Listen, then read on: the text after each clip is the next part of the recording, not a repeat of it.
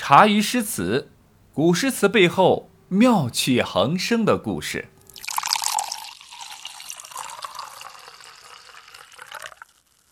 和贺知章同学同一年出生的，还有一位唐朝的大诗人。此人呢，怅然下写下了短短二十二个字，可谓是空前绝后。那谈吐不凡、气宇轩昂、飘然不凡的气度，随着这二十二个字响彻整个边塞，闪耀整个大唐，至今呢，也是在群星璀璨的诗坛上有着耀眼的光芒。但这位和贺知章同岁的大诗人，却没有贺老头那么命好。和其他著名诗人也一样，他恃才傲物，性情乖张，成也是那张嘴那份才华，败也是那张嘴那份才华。出生于公元六百五十九年的他，只活到了贺老头约一半的岁数。此人呢，就是大名鼎鼎的边塞诗人陈子昂。好，让我们从头说起啊。公元六百五十九年，陈子昂出生于梓州射洪，也就是现今四川遂宁下属的射洪县。他的父亲呢，叫做陈元敬，是当地有名的一个富豪。只不过呢，和其他富豪不一样，陈元敬呢，一点都不势利。他为人颇有善心，当年呢，遇到饥荒之年呢，就曾捐出了粮食，达到上万斤。来赈济乡亲，受到当地老百姓的热烈欢迎。不过，父亲呢再优秀，也会犯众多父母都犯的错误，那就是宠惯子女。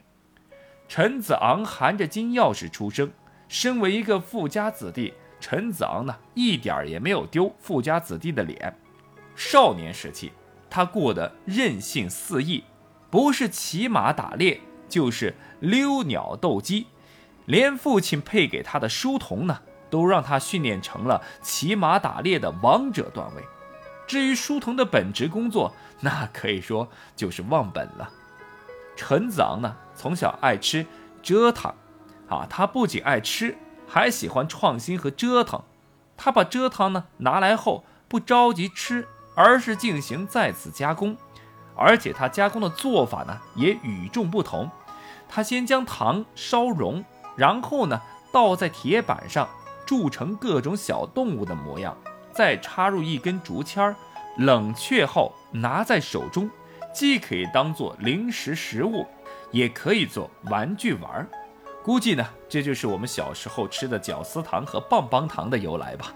哼，陈子昂呢，除了发动自己的研究制作，还将这门手艺呢传给了身边的书童，然后主仆二人一起批量生产。做了一系列的陈家棒棒糖，因此呢还赚了不少零花钱。如果陈子昂呢不遇上接下来的事儿，我估计啊他一定会成为一个大唐有名的米其林棒棒糖美食家，而且说不定还能够多活几年。看见自己的儿子不务正业，一天都瞎搞研究、瞎折腾，老父亲陈元敬呢也无可奈何。直到两件事情接踵而至，陈子昂呢是来了一个三百六十度大转弯，让老父亲以为是菩萨降临了。顷刻间，两行老泪纵横。一日呢，正处在旅游黄金周的梓州大街上，人潮拥挤，川流不息。陈子昂腰系长剑，手摇折扇，正带着几个书童大摇大摆的潇洒到处乱转。忽然呢，陈子昂发现前方的专卖店里摆着有一把这个新款的折扇，貌似呢还是他翘首企盼的限量版款式，很是耀眼。于是乎，陈子昂三步并两步便穿过人群，快速前行，想赶紧到达这一个啊专卖店，把那个折扇呢是收入囊中。匆忙当中呢，他撞倒了一个书生模样的年轻人。向来横行霸道惯了的陈子昂见书生撞倒后也没什么大碍，于是呢，他一句对不起都没说，径直的就向折扇的专卖店走去。刚迈出步子，书生一下就站了起来，抓住陈子昂的胳膊，便开始唐僧般的理论。富二代陈子昂可不是什么善茬啊，书生没说到几句，陈子昂呢一声令下，几个书童噼里啪啦三下五除二就打的这个书生呢是满地找牙，叫你念经啊！书生双拳难敌四手，被打成了熊猫眼儿，气急败坏之余，指着陈子昂的鼻子，气呼呼地说了一句：“你相鼠有皮，人而无义呀！”刹那间，陈子昂的头上。冒出了许多问号，是什么？你说我长得像老鼠？天生身形瘦小、颜值不高的陈子昂一下就被戳到了痛处，于是亲自上前大骂道：“你贱么地的才像一个老鼠呢！你你你全家都像老鼠！”书生听了陈子昂的破口大骂，不仅不生气。反而还哈哈大笑，笑的直接是捂住了肚子。哈哈哈！哎呦，这人丑啊，就该多读书啊！你个傻叉！一些围观群众也跟着哈哈大笑了起来。街道两旁充满了欢乐的空气。这个瞬间对于文盲富二代陈子昂来说，那可是莫名其妙的呀。但是再傻吧，他也知道他自己被嘲笑了，只是。哎，这到底是个什么梗啊？陈子昂呢，一下愣在原地，呆若木鸡。书童啊，赶紧上去解释：“公子，他说的是相术，是《诗经》里的名篇，指责你不讲礼仪，不知廉耻呢。”我靠，原来如此！陈子昂顿时觉得是受到了奇耻大辱，立即掉头就跑。身后的笑声震耳欲聋，此起彼伏。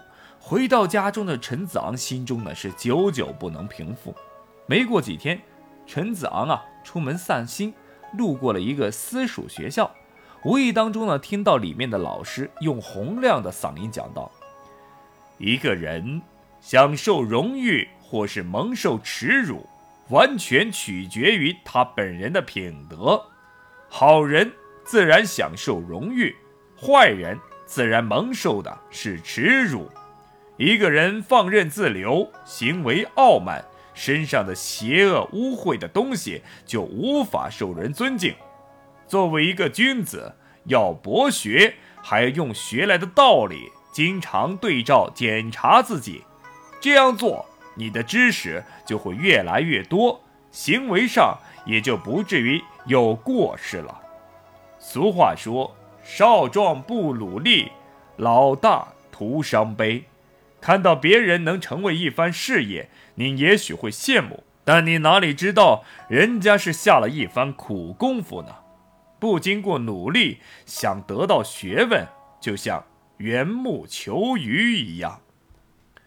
陈子昂在这个私塾前站了很久，回想之前的种种经历和遭遇，这番话对陈子昂的触动很大。回家后，他追悔莫及，流着眼泪向父母认了错。从此，陈子昂和原来的狐朋狗友是断了来往，放掉了养在家里的各种小动物以及他喜爱的美食工艺，专心致志地和书本交上了朋友。一心只读圣贤书。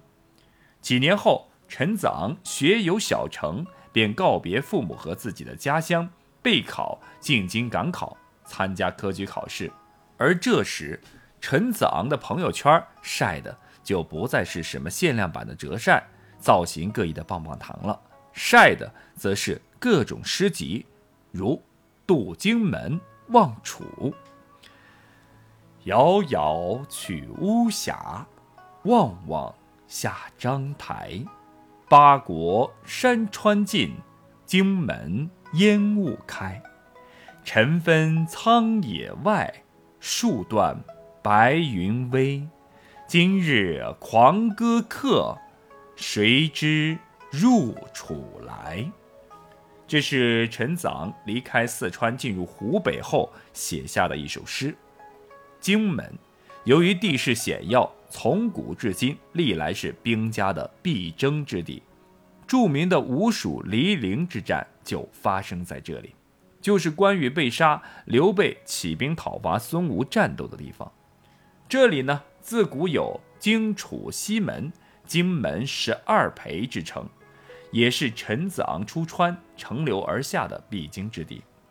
陈子昂写道：“自己远远的啊，远远的离开了四川的境地，也是当时四川现在重庆的著名三峡风景区巫峡。一再瞻望走下来的张华台，表面上是离开了巫峡后，接着就步入湖北的境地。《左传·昭公七年》里面说：‘楚子成张华之台。’”楚之张华台就在今湖北监利县西北的离湖上，也是陈子昂必经之地。张华台呢，就是表明他自己已经入楚境。紧接着啊，陈子昂感叹道：“他已经是依依不舍地走过了八国，也就是四川的山山水水。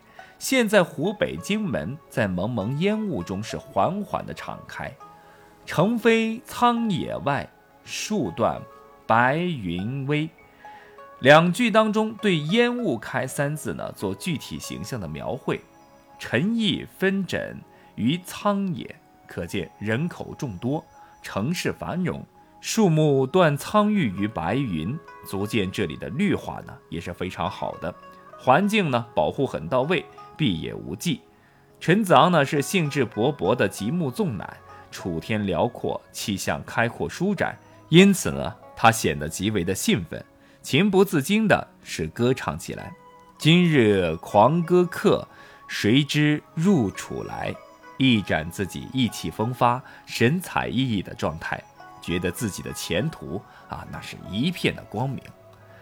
陈子昂呢，认为自己潜心研学多年，是时候露上一手了。此诗一出，虽然点赞无数。但是陈子昂发觉，大多数是自己亲朋好友的赞，全国上下他还寂寂无名。于是呢，他一路上开动着小脑筋，究竟怎样才能够一举成名呢？登上我们大唐的热搜呢？带着这样的疑问，陈子昂是走进了繁华但多事之秋的帝都长安。